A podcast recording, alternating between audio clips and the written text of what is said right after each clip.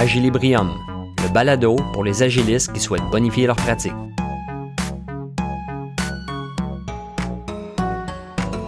Dans cet épisode d'Agilibrium, nous verrons comment les acronymes DEEP, Invest, Moscow et Click nous aident à gérer notre carnet de produits.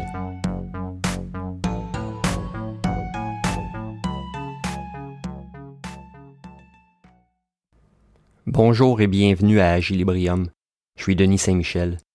Maintenant que nous avons une certaine maîtrise de la feuille de route, nous nous attaquons à devenir maître de notre carnet de produits, ce fameux backlog. J'aime bien aborder le carnet de produits en le comparant à un gros iceberg. Il est composé d'une partie visible qui émerge au-dessus de l'eau. Puis, sous la ligne de flottaison, la majeure partie de ce qui constitue l'iceberg est moins visible, mais pourtant bien là, assurant la structure de ce gros bloc de glace. Ce qui émerge de l'eau, ce sont les récits utilisateurs et les tâches qui seront faites très bientôt. À l'image de la feuille de route dans laquelle tout ce qui est loin dans le temps est plus flou, tout ce qui est creux sous l'eau manque de clarté. J'aime cette analogie puisqu'elle nous permet de mettre en perspective le moment présent.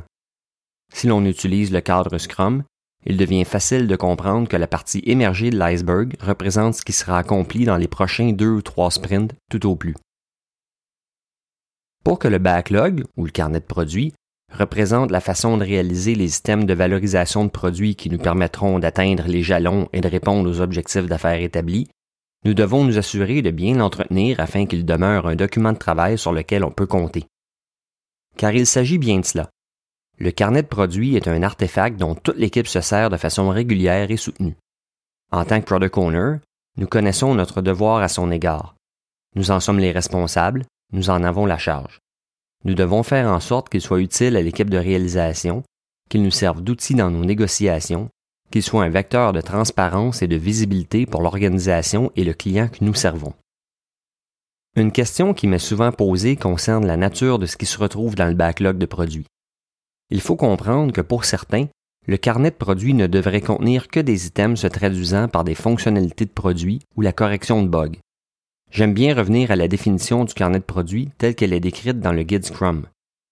Le Product Backlog est une liste ordonnée et émergente de ce qui est nécessaire pour améliorer le produit. On n'y parle pas de fonctionnalités ou de bugs comme tel. Ce qui est nécessaire pour améliorer le produit peut être bien entendu des récits utilisateurs, des tâches, de la refonte de code pour rembourser une dette technique, et pourquoi pas des activités d'autre nature si l'on juge que cela peut améliorer le produit ou lui donner de la valeur. Mais dans les faits, la majeure partie de ce qui se trouve dans le backlog de produits touche à la réalisation concrète du produit. On y retrouve les actions de développement qui cristalliseront des hypothèses et des idées en fonctionnalités utilisables par les clients pour accomplir leurs activités qui leur permettront de combler leurs besoins. Dans notre rôle de product owner, on passe une grande part de notre temps dans le backlog. En fait, on doit envisager investir autour de 25 à 30% de notre temps à travailler notre carnet de produits. Bien entendu, nous devons nous assurer que le contenu du backlog soit cohérent avec le roadmap. Nous devons également travailler les récits utilisateurs afin de les raffiner, les détailler, spécifier des critères d'acceptation et préciser le contexte. Pour nous aider à garder le carnet de produits cohérent à tout moment, il existe en anglais un acronyme intéressant. C'est DEEP, D-E-E-P. La lettre D signifie détailler de façon appropriée. Le premier E signifie estimer. Le second E représente le mot émergent. Et le P signifie prioriser. On l'a souvent dit, notre temps est précieux et il faut savoir l'investir aux bons endroits au bon moment. Avoir un backlog de produits détaillé de façon appropriée veut dire que la partie du backlog qui sera tout près de la réalisation, souvenons-nous de la partie de l'iceberg qui est hors de l'eau, sera davantage raffinée et précisée que ce qui est plus loin dans la réalisation à venir. Il y a peu d'intérêt à tout définir dans un récit utilisateur plusieurs semaines ou plusieurs mois à l'avance. D'une part, le contexte aura changé au moment où nous envisagerons sa réalisation. De nouvelles données seront disponibles nous disposerons d'informations susceptibles de changer nos décisions et nous aurons investi du temps pour lequel nous obtiendrons peu de valeur en retour, puisque nous devrons nous y pencher à nouveau pour considérer tous les changements qui sont survenus depuis. Il s'agit aussi de s'assurer que nous travaillerons notre iceberg de façon continuelle. Ce qui est hors de l'eau s'en va au fil de nos réalisations. L'iceberg flotte alors un peu plus haut et ce qui était immergé remonte à la surface. C'est un cycle qui doit, en principe, suivre d'assez près le cheminement sur notre feuille de route. Cela ne signifie pas que l'on ne doive pas investir un peu de temps dans les items qui sont dans le bas de l'iceberg. Simplement, nous dresserons un portrait plus grossier de ces items. Par exemple, le premier E de l'acronyme DEEP stipule que les items du backlog doivent être estimés. Ils ne doivent cependant pas être estimés tous de la même façon avec la même précision. Comme de toute façon les estimations ne sont jamais précisément exactes, il faut davantage voir cette notion comme un outil de qualification. En estimant les items du backlog, on se donne une connaissance des relations qui existent entre chacun d'eux. C'est ce qui nous permet de dire que tel item semble raisonnablement plus aisé ou plus complexe à accomplir qu'un autre. On peut se tromper si l'on tente d'estimer précisément le nombre d'heures qu'un item nécessitera pour être livré au client. Mais généralement, on a plus de chances de miser juste si on compare les estimés entre eux sans chercher à avoir une valeur absolue. Et puis, l'estimation n'est pas seulement axée sur le coût de réalisation. Elle peut l'être sur les risques, sur les bénéfices obtenus par les utilisateurs ou même sur les schémas de coût de délai dont nous parlerons dans un prochain épisode. Ainsi, pour les items qui sont au bas de notre iceberg, il est tout à fait approprié de les estimer grossièrement en utilisant une unité de mesure moins précise. Parmi celles-ci, on retrouve les tailles de t-shirt ou de pizza par exemple, small, medium, large, etc. Pour les items qui sont en milieu d'iceberg, il n'est pas rare d'utiliser des points d'effort ou des story points. Ces story points sont populaires notamment par l'utilisation de la technique du poker planning pour les évaluer. Déjà, avec ces points d'effort qui suivent la suite de Fibonacci, l'estimation et surtout la comparaison des stories entre elles est plus précise. Elle donne de bonnes indications à toute l'équipe sur l'effort probable, mais jamais exact, du travail qui s'en vient. Enfin, les items du carnet de produits qui sont tout près d'être réalisés, et donc qui se situent en haut de la ligne de flottaison, peuvent être plus facilement estimés en heures puisqu'à ce stade, on en connaît davantage les tenants et les aboutissants. Nous obtenons donc trois degrés différents d'estimation, appropriés selon que nos récits utilisateurs sont au bas de l'iceberg, au milieu ou tout en haut. Un carnet de produits doit aussi être émergent. C'est le deuxième E de l'acronyme DEEP. C'est-à-dire qu'il embrasse bien notre agilité et qu'il n'est pas coulé dans le béton. Au fil du développement, des embûches surviennent, des opportunités sont découvertes, de nouvelles choses sont constamment apprises. L'émergence d'un carnet de produits s'illustre par notre capacité à ajouter des items en cours de route, parfois en les insérant directement tout au sommet de l'iceberg. En d'autres occasions, c'est notre aisance à pouvoir interchanger deux éléments du carnet de produits sans nécessairement tout chambouler qui traduit l'émergence au sein de notre carnet de produits. Enfin, en tout temps, se sentir à l'aise de supprimer un élément du carnet de produits parce qu'il n'est plus pertinent fait partie de nos activités en tant que gestionnaire de produits et ne devrait pas être perçu négativement. Il faut surtout éviter à tout prix d'avoir peur de supprimer un item par crainte de l'oublier. Un carnet de produits n'est pas un to-do list ni un aide-mémoire. Les items qui s'y trouvent sont importants en ce moment ou le seront sous peu. Et pour éviter que le désordre y règne, il est impératif qu'ils demeurent structurés, priorisés ou, si nous préférons, ordonnancés selon certains critères. Le backlog de produits devrait pouvoir être consulté par quiconque fait partie de l'équipe produit et avoir du sens, particulièrement lorsqu'il est mis en commun avec la feuille de route. L'ordonnancement du carnet de produits explicite ce qui est important à réaliser en premier. C'est le P de prioriser qui complète l'acronyme DEEP. Si notre équipe de produits utilise le cadre de travail Scrum, on se souvient qu'au lancement d'un sprint, c'est l'équipe de réalisation qui est habilitée à déterminer la quantité de travail pouvant être accompli dans ce sprint. Il est très important qu'en tant que product owner, nous n'imposions pas une quantité de travail aux développeurs. Par contre, c'est notre devoir de bien communiquer et de rendre visible ce qui, à nos yeux, à ceux de nos clients et à l'égard de la feuille de route, devrait être prioritaire. Cela ne veut pourtant pas dire que tout ce qui est prioritaire sera fait précisément dans cet ordre précis. L'un des outils nous aidant à bien diffuser l'ordre de priorité est la classification Moscow. M-O-S-C-O-W. Encore une fois, c'est un acronyme qui nous provient de l'anglais. Dans Moscow, les consonnes ont une signification. Ainsi, M signifie must have, S signifie should have, C signifie could have et W signifie won't have. En apposant ces libellés sur les différents récits utilisateurs et items du backlog de produits, nous établissons une hiérarchie naturelle, facilement compréhensible par le reste de l'équipe et les différentes parties prenantes. Nous avons vu lors de l'épisode précédent l'importance de pouvoir négocier. Eh bien, lorsque nous sommes tous réunis dans le cadre de la planification de sprint, l'identification Moscow nous aide à négocier avec l'équipe de réalisation en dévoilant bien nos intentions. Afin de maximiser la valeur du produit, l'équipe tentera de concrétiser tout d'abord les items qui sont qualifiés de must-have, c'est-à-dire qui sont considérés comme critiques pour la prochaine livraison du produit. Les items affublés l'étiquette should have sont considérés importants, mais non critiques pour la livraison à venir. Puis viennent les could have, ces items dont la réalisation pourrait être complétée dans la mesure où cela n'a pas d'impact sur les autres tâches et pour lesquels les risques de compromettre la livraison est faible. Enfin, les won't have indiquent les tâches qui ne seront pas entreprises maintenant. Avec cette façon d'identifier les priorités des items du backlog, on donne non seulement un bel aperçu d'un ordre de priorité, on donne aussi un peu d'espace pour des négociations. Les puristes de cette méthode nous diront qu'il est impératif de respecter l'ordre must, should, could et won't. Pour les propriétaires de produits qui sont davantage ouverts à la négociation, il peut être intéressant de se mettre dans une posture où il est possible de troquer un élément pour un autre. Imaginons que nous ayons quatre récits utilisateurs considérés comme des must-have et quatre autres étant des should-have. L'équipe de réalisation nous informe que sa capacité de production ne lui permet pas de réaliser les quatre must-have dans un seul sprint. Elle pourrait en réaliser trois uniquement.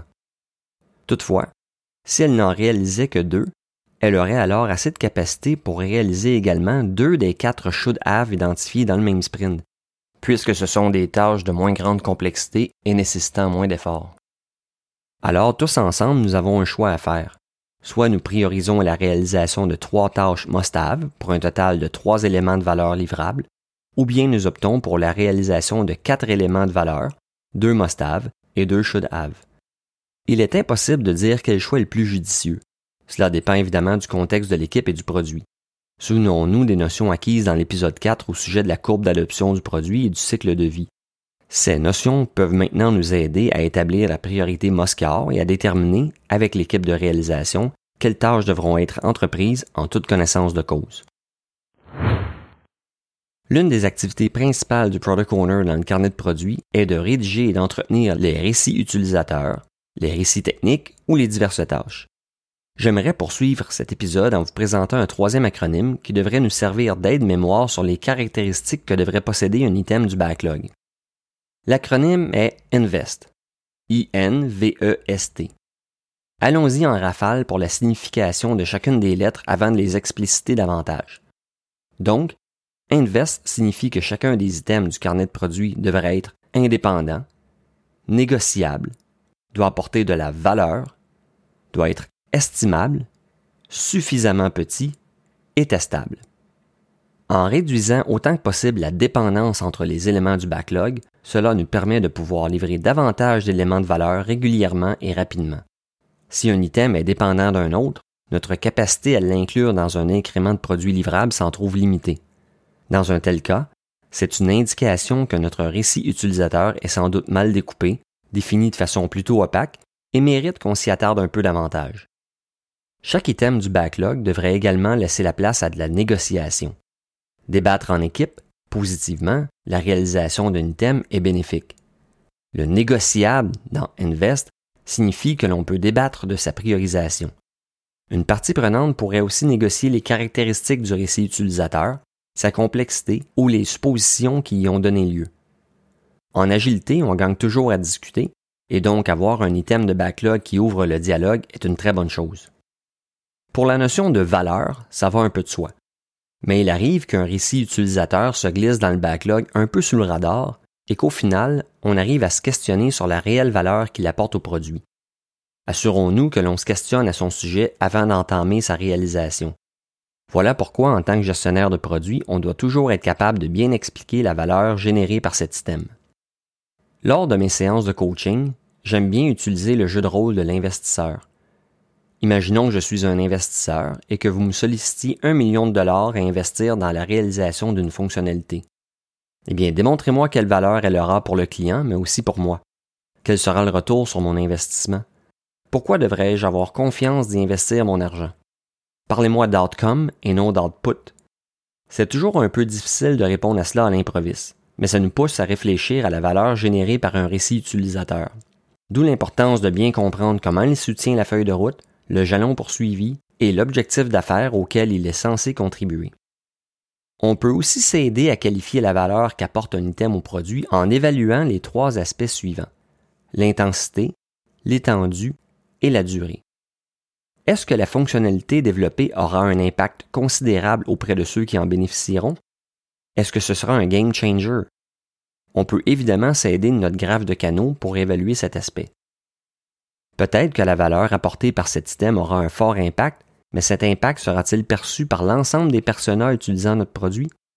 Et qu'en est-il de l'étendue?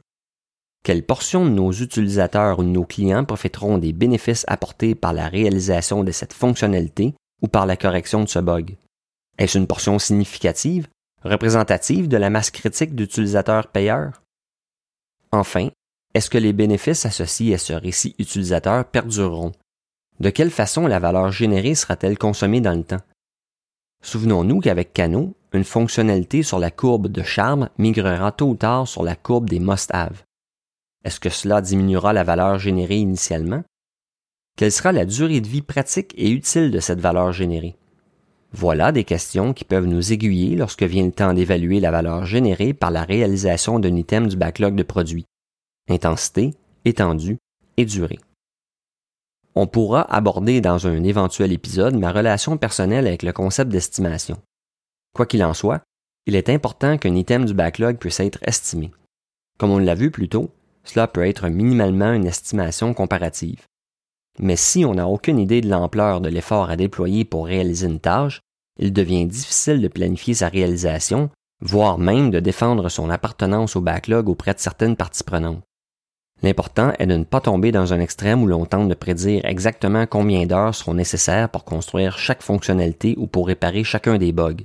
Mais à tout le moins, on pourrait être capable de positionner les différents récits entre eux selon une estimation sommaire d'efforts, de risques et de retour sur investissement. Un item du backlog devrait être tout juste assez petit pour être autosuffisant.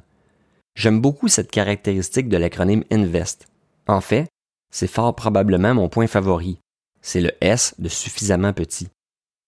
Puisque l'on souhaite réduire la dépendance entre les items, que l'on souhaite être en mesure de les estimer d'une certaine manière et parce qu'on veut être capable de tester que la réalisation d'un item est bien complétée et que l'on espère faire tout ça avec un minimum d'effort, efforçons-nous de garder nos systèmes de backlog suffisamment petits.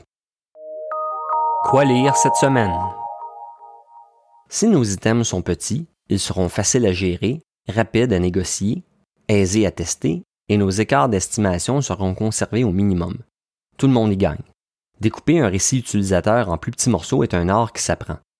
La lecture que je vous suggère cette semaine est un article de Dwight Kingdon disponible sur le site agilealliance.org. L'article s'intitule The Magic of Small User Stories et devrait vous convaincre de garder vos récits utilisateurs le plus petit possible. Vous trouverez le lien vers cet article dans les notes du balado.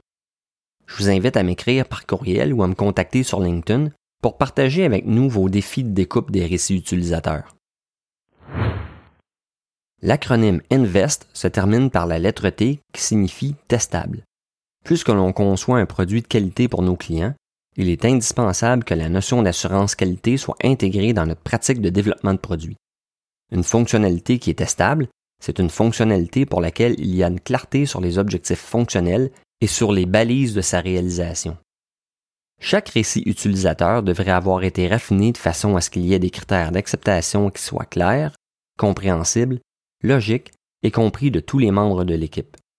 Bien que ce soit notre responsabilité, en tant que gestionnaire de produits, de rédiger les critères d'acceptation, nous avons tout à gagner à faire cette activité en groupe de deux ou trois personnes.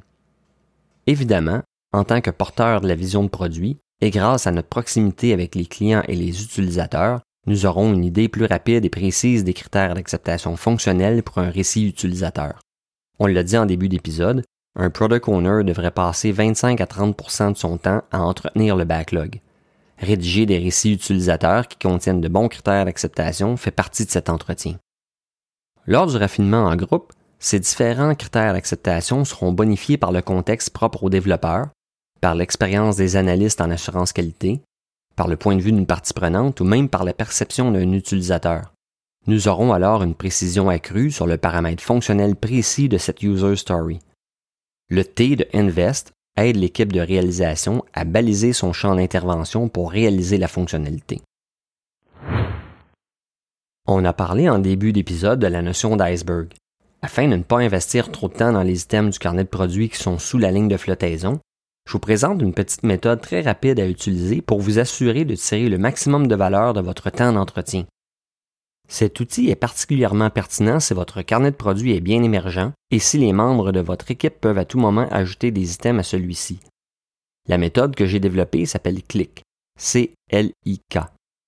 En quelques minutes seulement, généralement deux ou trois, vous pouvez utiliser la méthode clic pour commencer à qualifier un récit utilisateur ou une demande. Surtout, vous pourrez facilement évaluer si vous devez passer davantage de temps maintenant à travailler cet item ou non. CLIC est un acronyme dont les lettres signifient clarté, liste, idée et canot. Donc, lorsqu'on a un nouvel item dans le backlog, commençons par nous demander très rapidement est-ce que cet item est clair pour moi? Sommes-nous en mesure, en une minute ou moins, de comprendre l'intention derrière ce récit utilisateur? Avons-nous besoin de précision? Est-ce que tous les membres de l'équipe produit auraient la même lecture? Si la réponse est non, alors on cesse immédiatement d'investir du temps sur ce user story et on demande à la personne qui a créé cet item de le clarifier. Que ce soit sur un post-it ou dans un logiciel, la personne doit alors retravailler un peu sa demande. Si la demande est suffisamment claire, alors on passe à la lettre L de clic et on dresse la liste des personnes gravitant autour de ce récit utilisateur.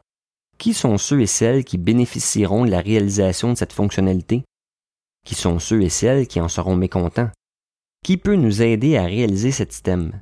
De qui sommes-nous dépendants? Qui devrait donc garder informé de l'avancement de la réalisation? Toutes ces questions nous aident à dresser une liste sommaire et à documenter le tout dans la fiche du récit utilisateur. Si nous ne parvenons pas à établir facilement cette liste, c'est peut-être un signe que ce user story n'est pas suffisamment clair, cohérent ou pertinent. Alors on peut arrêter là et demander, comme précédemment, des éclaircissements à la personne qui a créé l'item. Si l'on peut établir la liste de toutes ces personnes, c'est parfait. On peut maintenant se pencher sur nos jalons poursuivis dans notre feuille de route regarder nos objectifs d'affaires, nos intentions et la vision de produit et nous demander est-ce que cet système est une idée ou un besoin? Cette question est importante sur deux fronts. Premièrement, s'il s'agit d'une idée qui, bien qu'elle soit intéressante, ne cadre ni avec nos jalons de roadmap ni avec nos objectifs poursuivis, nous pouvons décider d'arrêter là et de la retirer tout simplement du carnet de produits. D'autre part, il peut s'agir d'une idée de génie qui vient ajouter une valeur au produit que l'on n'avait pas envisagé et cela peut nous amener à revisiter notre feuille de route. Une telle idée peut en engendrer d'autres, et comme notre feuille de route peut elle aussi être influencée, alors on peut retirer une plus grande valeur. C'est tant mieux si c'est le cas, on améliore la valeur de notre produit et on ajuste notre feuille de route. S'il ne s'agit pas d'une idée, mais plutôt d'un besoin par rapport à nos jalons que nous poursuivons en ce moment, alors immédiatement nous reconnaissons l'importance de remonter cet système dans notre iceberg afin de mener à sa réalisation prochaine. Dans un tel cas, nous savons tout de suite que nous devons investir du temps pour raffiner davantage ce user story. Et si c'est bien le cas, nous pouvons dès maintenant tenter d'identifier à quelle courbe de canaux cet item appartient. Nous avons vu à l'épisode 6 comment utiliser le graphe de canaux pour qualifier un item, selon que la réalisation de celui-ci soulagera l'utilisateur ou l'enchantera. Alors voilà, avec la méthode CLIC, C-L-I-K, en quelques minutes à peine, nous avons une qualification sommaire de notre récit utilisateur. C'est très payant d'utiliser ce mécanisme régulièrement au fur et à mesure que des items émergent dans notre backlog, plutôt que d'investir trop de temps à raffiner systématiquement tout ce qui se trouve. En respectant les principes Deep et Invest, en utilisant des méthodes de priorisation comme Moscow et des mécanismes d'entretien du carnet de produits comme la méthode Click, nous gardons le contrôle de notre backlog. Nous favorisons aussi notre maîtrise du carnet de produits toujours en relation avec notre feuille de route. Plus important encore, nous nous assurons d'investir notre temps de la façon la plus optimale pour garder notre carnet de produits cohérent et utile. Si vous avez apprécié cet épisode d'Agilibrium, prenez une minute pour en faire une revue dans Apple Podcasts ou suivre la page Agilibrium sur LinkedIn. Si vous avez envie de discuter davantage du sujet d'aujourd'hui, envoyez-moi un petit bonjour par courriel. Il me fait toujours plaisir de vous répondre rapidement. Lors de notre prochain rendez-vous, nous aborderons d'autres outils qui nous aideront à bien maîtriser notre carnet de produits et à en faire notre compagnon de tous les jours. Je suis Denis Saint-Michel pour Agilibrium. Je vous dis merci d'avoir été à l'écoute.